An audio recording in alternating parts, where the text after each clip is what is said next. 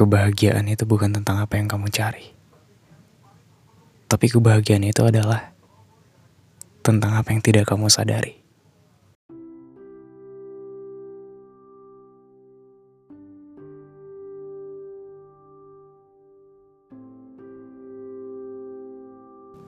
Sedikit cerita dari aku nih.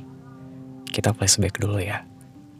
Waktu pertama aku mendengar kabar, melihat informasi, aku lulus dari seleksi bersama masuk PTN atau SBMPTN masuk di Universitas Negeri Medan. Aku lolos di situ. Aku excited banget, bahagia banget. Intinya aku pengen ngasih tahu ke semua orang bahwasanya aku masuk ke Unimed. Dari jerih payahnya aku, susahnya aku, pokoknya dari segala banyaknya rintangan yang aku hadapin, aku berhasil melalui itu semua. Aku bahkan sampai nangis ketika men ketika melihat kabar itu. Akhirnya setelah sekian lama, aku ngabarin sama abang aku bahwasanya aku mau kuliah. Singkat cerita, aku nggak jadi kuliah tahun ini. Intinya ada lika-liku perjalanan kenapa aku nggak jadi kuliah tahun ini. Di sini sebenarnya aku juga mau nangis, aku kecewa, aku bahkan kadang marah sama sekitar, nggak makan, juga tidur pun nggak nyenyak. Kenapa? Karena itu tadi aku nggak kuliah tahun ini. Pokoknya aku kesel banget sama yang namanya pertanyaan kenapa nggak kuliah. Begitu. Ingat kebahagiaan tadi itu bukan tentang apa yang kita cari. Tapi kebahagiaan itu datang tanpa kita sadari. Mungkin kebahagiaan aku tadi itu yang aku cari adalah aku kuliah tahun ini. Ternyata kebahagiaan yang tidak aku sadari adalah aku tidak kuliah tahun ini. Kenapa aku bilang kayak gitu? Itu karena aku sadar dan aku paham bahwasanya aku nggak jadi kuliah tahun ini pasti ada rencana yang indah di baliknya. Mungkin aku nggak kuliah tahun ini pasti ada alasan tertentu. Salah satunya mungkin mentalnya aku belum siap. Mungkin kondisi keuangan belum menentu.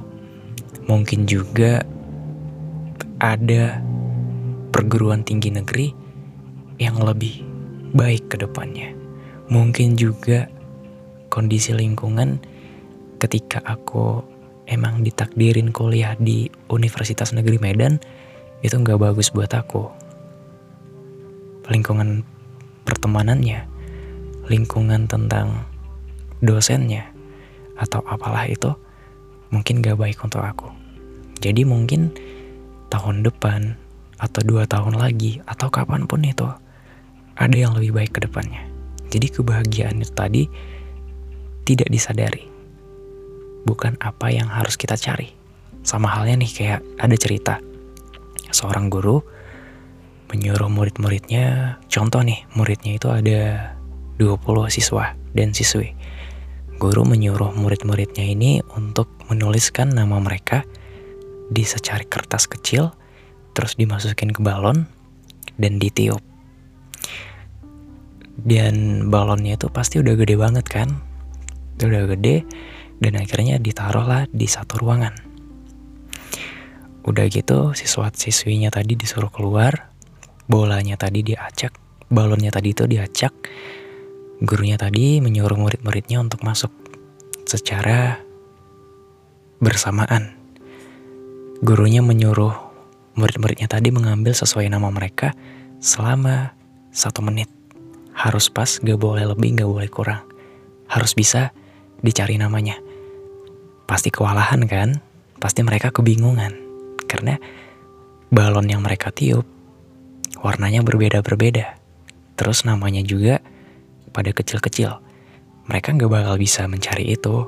Ada pun pasti satu dua orang yang nemu mereka akhirnya nyerah dan minta solusinya dari gurunya.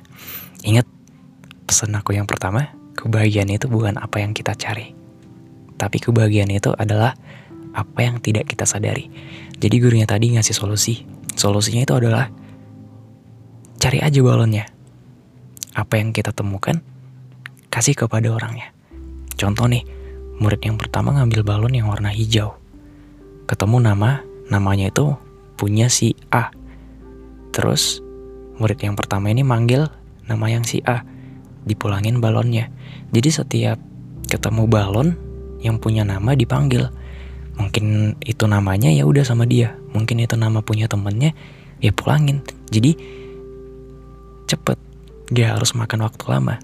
Dan itulah kebahagiaan tadi. Kebahagiaan itu datang dengan sendirinya, bukan apa yang kita cari. Kadang apa yang kita cari bukan berarti itu kebahagiaan. Tapi itu bentuk sebuah kekecewaan.